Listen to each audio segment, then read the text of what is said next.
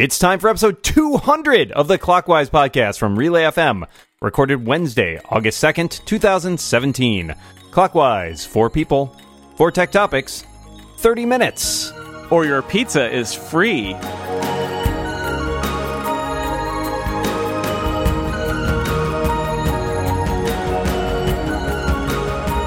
Welcome back to Clockwise, the tech podcast that's logged one hundred hours.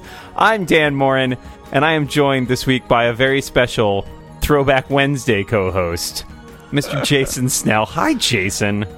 Hi, Dan. It's good to be here. I like to think of myself as host emeritus for Clockwise. I'm here when you need me, and it's a very, very special occasion, because it is. It's Clockwise number two hundred. How have they not stopped this podcast by now? Well, we're short, so we get it in under the wire every time. They keep thinking, like, it's like when they're trying to shut down that nice pirate broadcast, and like, oh, he's gone off the air.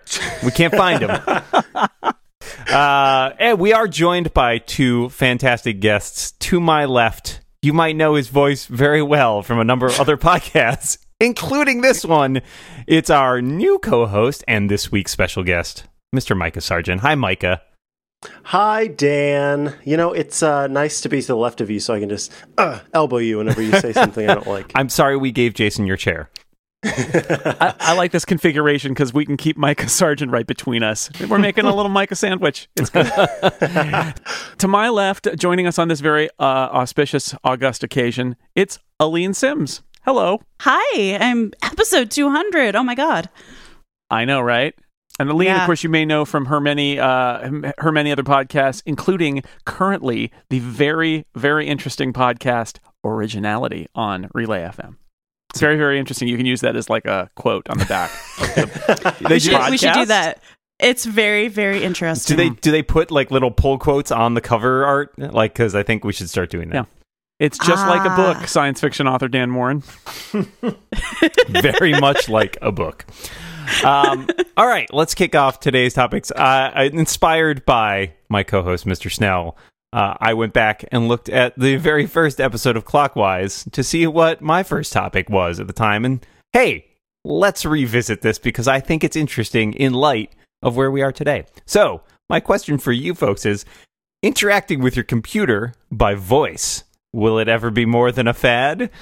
And you can take that as computer, smartphone, other devices that didn't exist at that point. But I'm interested to know whether you think we've come uh, a long way in these last one hundred ninety-nine episodes, and if things have, in fact, changed or not. Micah, what do you think?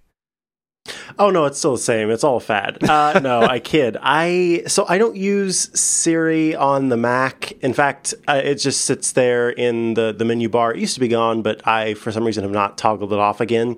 Um, no, Siri on the Mac. Eh. But in terms of interacting with devices that serve as just, you know, voice boxes themselves, I have the Google Home, uh, I have the Amazon Echo, and I've got, of course, Siri on, you know, my various iOS devices.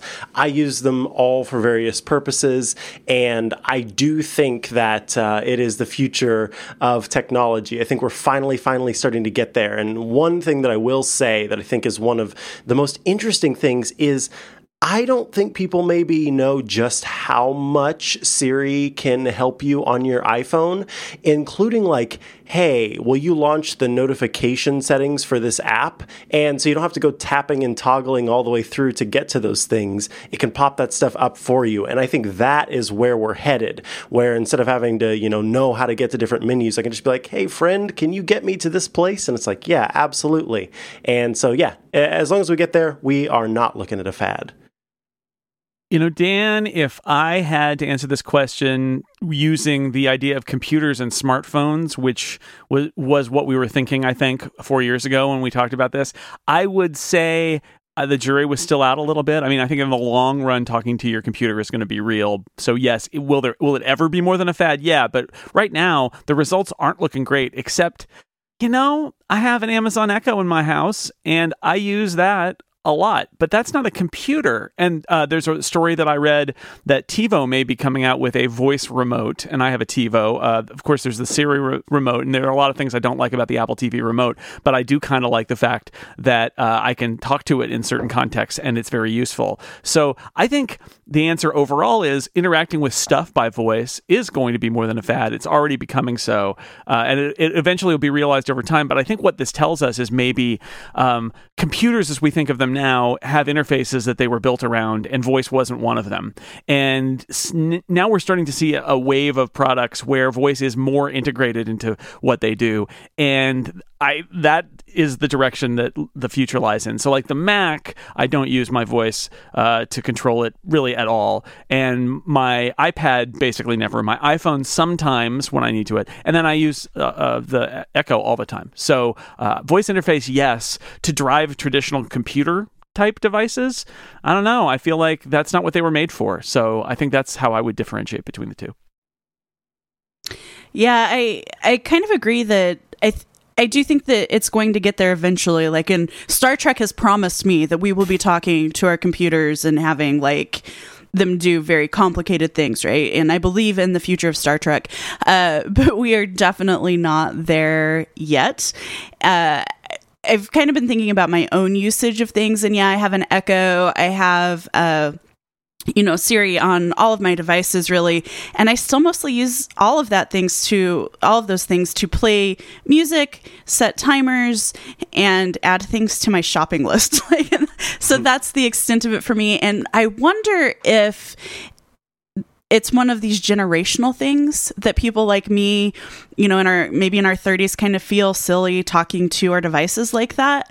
Um, and that maybe it'll take, you know, the youngsters taking over the world before it really becomes a things a thing that they don't feel self-conscious about. And also just the technology, the A I has a way to go before it really becomes even marginally useful. You know, I... try turning on lights in two rooms if you have Hue bulbs. Like, you can't do it. Try, you know, if you don't if you don't parse, if you don't say a command properly, it can't parse it. And so we're not at a point where natural language is good enough in these devices that it's it's there. But I think it will get there. I think a lot of you have sort of hit uh, hit the nail on the head with this, Jason. I think particularly your point about Um, the way that computers used to be, uh, their how their U I was designed and how their operating systems were designed, and voice wasn't the way to interact with it. I think it's very telling that most of us do have some form of Echo or Google Home, and that we feel much more comfortable dealing with that via voice interface than with our traditional, uh, certainly with our traditional computers and even our smartphones and iPads. And I think it's interesting because I, I see a great analog here to touch. Before the advent of touch-based smartphones and tablets, that was kind of a novelty, right? The idea of like having a touch interactive computer, because it wasn't really designed for it. It took the rise of a native touch interface to grow up and basically come into its own for us to feel very comfortable. And at that point, it really took off. In the same way, I feel like it's taken devices specifically designed around voice to come up before people felt really confident um, using those, using that as an interaction model. But we have come a long way, uh, even in the last couple hundred episodes, uh, you know, in talking about this, and, and it certainly seems more prevalent than it did then. So I think we're well on our way. Thanks for your thoughts on that. Let's go to our second topic, which comes from Micah. So, some uh, HomePod firmware walked into a bar and was left there. No, uh, the, the, the Apple shipped some HomePod firmware earlier than it was supposed to be shipped, obviously, and the internet went digging um, and found some interesting tidbits within the HomePod firmware, including what may very well be and likely is a glimpse at uh, the next premium, awesome iPhone that's supposed to be coming out. Now, I am curious what you think of the next iPhone based on this tiny little image, um, and like really talking about kind of the screen shape and the little weird uh, blip at the top, and uh, if if this is possibly based again on this two D image, the iPhone for you, Jason. I'm- I'm imagining uh, Phil Schiller coming out on stage and saying, now one of the things you may notice about this is this really weird blip in the top. But that thing, whatever it is, where the where all the sensors are, I, it's a lot of speculation I've seen out there. Steve Troughton Smith, who is the guy who who uh, was uh, one of the people digging through that firmware and finding this stuff, had some theories about it uh, that I thought were interesting. Alan Pike, the developer who I, I believe has been on Clockwise before, has uh, had some se- theories too. So I like the idea that maybe um, the status bar is going to become a little different and a little more intelligent, and you're going to get like battery information on the right side of the weird little blip, and you're going to get uh, cellular data on the le- on the left. Uh, where the clock goes, I don't know, although there are some rumors that Apple's going to use the very bottom of that screen as a status area. So you might actually see uh, a clock down there along with, or even inside, I think is what Alan Pike's mock-up showed, inside the virtual home button that will appear at the bottom in the place where we normally have a home button today. And then you could put other stuff down there. There are a lot of buttons that are at the top of the screen that uh, you have to really reach with your hand, or you have to use a second, you know, hold in one hand and tap with the other to get way up on the screen to like an edit button or a back button. Imagine if those all also migrated down into that virtual Uh, home button area right next to the home button. Could be a really interesting way, much more friendly for, you know, your thumb to use apps. So I think that would be potentially very interesting, a, a way of Apple to kind of rethink, revisit what uh, iPhones should look like, uh, working around the fact that they've got to have a big bunch of sensors on the front and they can't hide those yet. I have put zero thought into this, actually. Um You know, I, I'm at a point in my life where I don't have to pay attention to the rumors so much, so I don't. And I just kind of trust that Apple's going to figure it out and give me the thing. I'm going to buy it whether I'm skeptical about it or not. You know, I'm on the, the upgrade program. So I'm I'm literally, I, I haven't I haven't thought about it yet. And I'm so far behind on podcasts, I haven't even had anyone to spark that thought since that firmware was released. So um, I'm on board for any changes they want to make. Uh, you know, every time I'm skeptical, they... Not every time. Okay, not every time. But a lot of the times when I'm skeptical, um, I am the one who is wrong, and I adapt. And so I've decided I'm just going to go with this and see what happens. I mean, why does anybody need a clock on their iPhone screen when you're wearing an Apple Watch? Obviously, you just get rid of the clock, clearly. Um, I also think, Jason, it's going to be, there are probably going to be some Android people laughing at us when we're like, yeah, back button down at the bottom of the screen. That makes perfect sense. Imagine. um, you know, it's, it's the iPhone and the form factor of it is one of those things that elicits a lot of discussion, which is always a little funny to me because in the grand scheme of things, even this change, which we consider a pretty big change, it's fairly minor, right? It's like not like it's not like the phone's a circle now, right? um, so, you know, it, it's a testament to the fact that uh, even when you pull out like your very earliest iPhone, right? Like the the, the first iPhone put to get, uh, up against an iPhone seven today, it, it looks different, sure, but the broad strokes are the same. I think particularly like with previous changes to long established models, I'm thinking of the uh, the fake home button in the iPhone seven, uh, they've shown that these things are definitely a bit of an adjustment at first, but in the end, most people do seem to adjust just fine. I'm looking forward to seeing, like as Jason speculated with Phil Schiller's comments, I'm I'm looking forward to seeing exactly how Apple presents this and what they think the story is behind it. Ah, very well, very well. Um, now, you did suggest that they get rid of the clock, but then I won't have anything to watch, and so that is a bit of a concern. It does probably mean, though, that I won't get my beloved um, white iPhone within the first generation. And yes, I am the white device user. I love um, rose gold, and uh, fight me. So, yeah, that's all I have to say about that. Well, I'm glad that you are still watching the clock, Micah, because that clock will remind you that it is, in fact, halftime. And this week's episode of Clockwise is brought to you by our very good friends at Squarespace.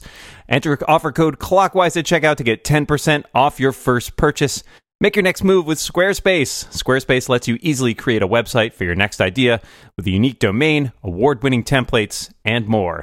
Maybe you want to create an online store or a portfolio or even a blog. Squarespace is an all-in-one platform that lets you do just that. There's nothing to install, no patches to worry about, no upgrades needed. You don't have to worry about any of that stuff because Squarespace has got it covered. They have award-winning twenty-four seven customer support if you need any help, and they let you easily and quickly grab a unique domain name. And all of those award-winning templates are beautifully designed for you to show off your great ideas. Squarespace plans start at just twelve dollars per month, but you can start a trial with no credit card required by going to squarespace dot com. When you decide to sign up, use the offer code CLOCKWISE to get ten percent off your first purchase and to show your support for Clockwise. We thank Squarespace for their support of Clockwise and all of Relay F M. Squarespace, make your next move, make your next website. Halftime is over. Jason, you're on deck.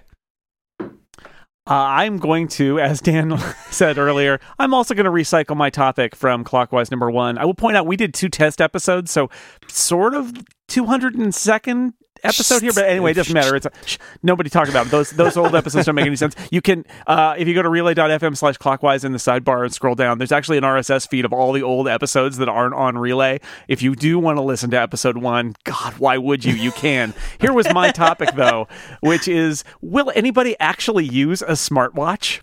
Uh, and does anybody really want one? Uh, let's check in four years later. Aline, does anybody want a smartwatch? Why? Watches. Who needs them? Well, two and a half years into my Apple Watch, I'm still not sure if I want it, to be entirely honest. Um, I still haven't found really my use case for it. Uh, kind of throwing back to Dan's question, I use it in the kitchen when I like, oh, I'm out of milk. Hey, robot person in my watch, add milk to my shopping list. And that's really all I use it for, in like a really expensive pedometer. Um, so I do think they have a use case.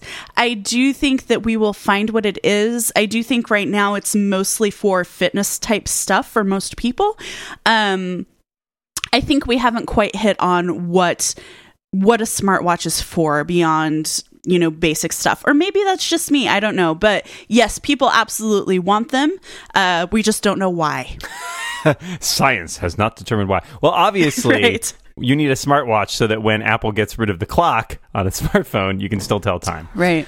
Um, I, you know, I, I several people I know have recently acquired Apple Watches, and I found myself talking to them a lot about it and saying, you know, I really feel that it's only within the last Uh, version of software or so that it's really become something that I would recommend to other people. Over the first couple years of the Apple Watch's existence, certainly, I was always very hesitant. I always felt like this is great if you're sort of an early adopter and you're really into being on the cutting edge of tech and, and want to play around with this as a new platform, but it's not necessarily a compelling device in its own right.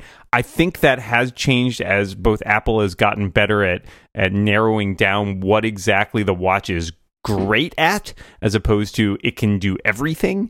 Um, and so I think that fitness, the fitness angle, though it still could use some improvements and some work, and the notifications on your wrist angle, which frankly also use some work, um, I think those still remain the most compelling arguments. But I think, should we hit upon some other really compelling ideas, that Apple can make those happen? I started thinking about what exactly I use my Apple Watch for. And I mean, it is basically just a time teller for me. It is, uh, I, I look and I see the time and I say, okay, it is that time. And then I know if I need to do something. Occasionally, it's good for having notifications on the wrist, but most of the time I'm around some other device, be it iPhone or Mac or iPad, that can also uh, tell me, you know, what, what I need to know in terms of notifications. So I thought about it, and like the main things other than using it to tell the time that I use it for are occasionally when I'm playing music on my iPhone through external speakers of some sort that I've got connected to them, I will use it to adjust playback, so play and pause.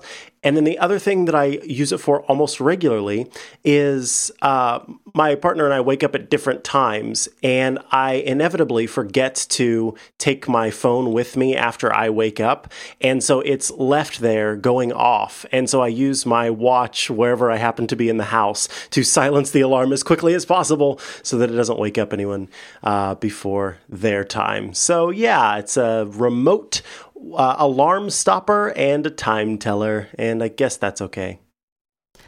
Yeah, I mean, this sounds uh, really familiar to me. I um, actually, when we did Clockwise one, I already had a Pebble, so I was already in the smartwatch world, sort of, um, with the Pebble, anticipating the what we called the iWatch back then, because we didn't know any better. Um, and now, yeah, it's it's. I do use it as a fitness tracker a little bit. I use it as a remote when I'm out and about um, with my headphones, especially with the AirPods. It's a it's like my AirPod remote a little bit to adjust volume or change tracks or things like that.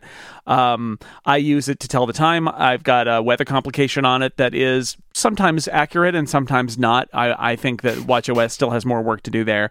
But I am a watch person, I, not in the sense that I have like expensive watches, but I've always worn a watch. And so I like having the Apple Watch. I would I would miss it if it was gone. But I do think that uh, we will look back on this era of these smart watches, these wearable devices, and think they were so primitive. I mean, then again, does it need to be more than tell the time and push notifications to your wrist? Uh, maybe that's all it really like needs to do to cross over that line. If it if it does two or three useful things, uh, like the Pebble back in the day, maybe that's enough. Okay, that is topic number three. We have time for one more topic. Is that how you host this show? I've forgotten. Aline, what's your topic? You sound pretty good at it to me. Um, so it's a joke that, of course, the first app when you get into any kind of development or the first program you create is Hello World. The second thing, especially when you're getting into iOS development, is you create some kind of task management app because no other task manage- management app does things the way you need it. And I'm wondering, what task management system do you use, whether it's digital or something, pen and paper? What what helps keep you organized? So the corollary to no no task management solution does what you need it to do is nobody sh- should use, no one else should use your task management system. So my task management system is basically a combination of, I use the Reminders app in iOS and on my Mac to actually, I have a bunch of different lists that are everything from my shopping list to my personal to-do list, my work to-do list. And then I also use my email inbox a lot like a sort of to-do list in that I flag messages where it's like I need to respond to something or I need to take further action on this particular item. Um, I don't file or clean my email inbox, so it's currently at ooh eighty-two thousand messages. That's great. Um, yeah, see, I knew, I knew somebody would freak out about that. I just don't bother. I hate filing. I hate deleting. I'm the opposite of inbox zero. I just want everything there, and I can search it and find whatever I need. Inbox infinite? I am inbox oh. infinite. That's right. Someday, my inbox will take over the entire galaxy. Um, so yeah, that's my terrible task management system. Don't use it because it's trademarked. I love it. Oh, wow. eighty-two thousand emails. So I use a, a mixture of, of physical and digital uh, things to, to manage my tasks. I think whenever it comes to digital, most of the, the task management I do is not really like, I, I don't break things up into tiny tasks digitally. I live and die by my calendar. And so it has, you know, all of the events that I have, including, you know, my block of, of when I definitely absolutely have to be available for work and when I'm recording podcasts and all that jazz. And a few of those are shared with my partner who never reads those, which I know, Aline, you and I have talked about that. But other than that, physically is kind of where I keep those smaller tasks. If I know that I'm going to forget it, if I don't do it, then I will write it down on whatever I have in front of me that can stay in front of me until I've completed the task. The one thing where that changes is I love location-based reminders. And so if in the moment I know I need to do something as soon as I get to blank, then I will use location-based reminders to kind of say, hey, when I get back to the house right away, I need to call somebody or I need to, you know, text or, or reply to a tweet or something. Yeah, uh, people who listen to some of my other podcasts know uh, this, but I'll restate it here very quickly. My best task management system tends to be actually calendar-based, which is if I need to do a particular thing, I will put it on my calendar and block out time, and then I know that that is the time that I need to do it. I'm assigning myself time. I'm managing my time. Like, literally, you will write this article right now.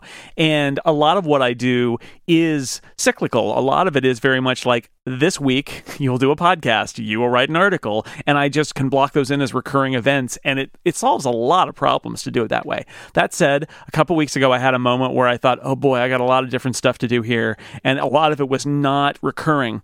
And I thought, you know what? I need to try a to-do list again because I almost never have one, and when I try, I usually fail. And so right now, I'm also using Todoist to make some basic to-do lists, and uh, we'll see how it goes. I I, uh, I I have never been able to stick with a to-do list app. I'm not. I don't think of my tasks in that way.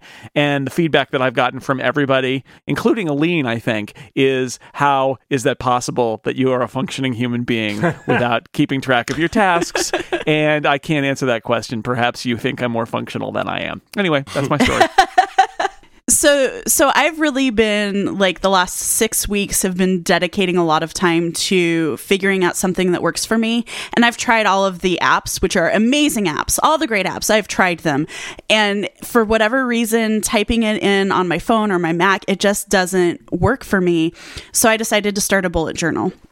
So basically what my system is right now is if it has a date and time attached to it, it goes into the calendar that I share with my husband that he doesn't look at. Um, and also travel goes in there. So if I know, you know, last week I was in Chicago, so I had a recurring, like, week-long event for being in Chicago.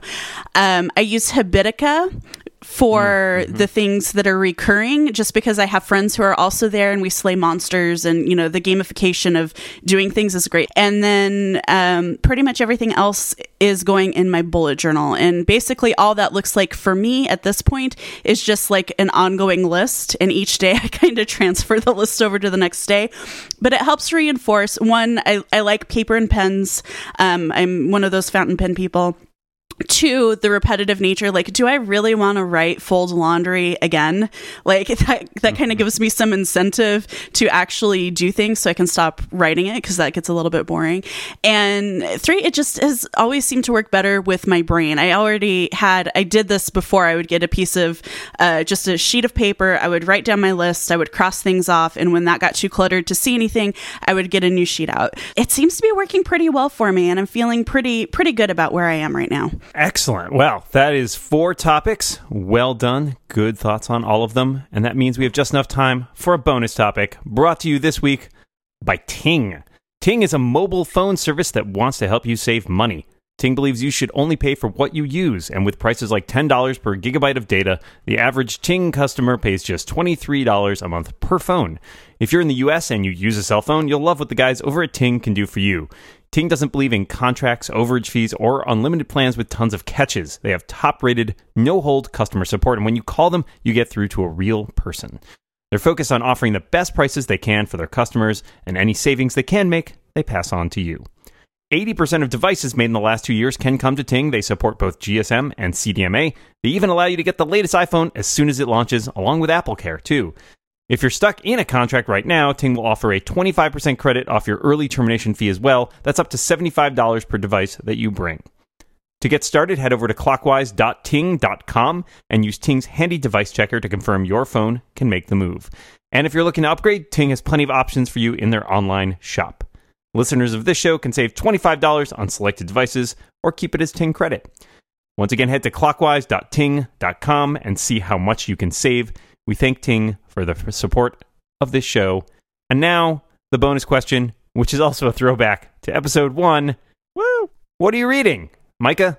I am listening to the audiobook for The Golem and the Genie, because mm. it recently, uh, mm-hmm. I, I, can't, I don't know if it was just on sale or if it just recently came out, but anyway, for some reason, I found the audiobook, and I have been loving it. Totally go, uh, it's two dollars if you have a Kindle right now, and you should absolutely buy this book in, in actual, like, written words, not just audio. Right now, I am reading, actually, the last book in the Dark Tower series, because we're going to do a podcast on The Incomparable about the Dark Tower, and guess what? It's a thousand pages long, so I'm going to be reading it forever, but I've got a vacation coming up, so that's fine. That's it's it's fine. It's fine.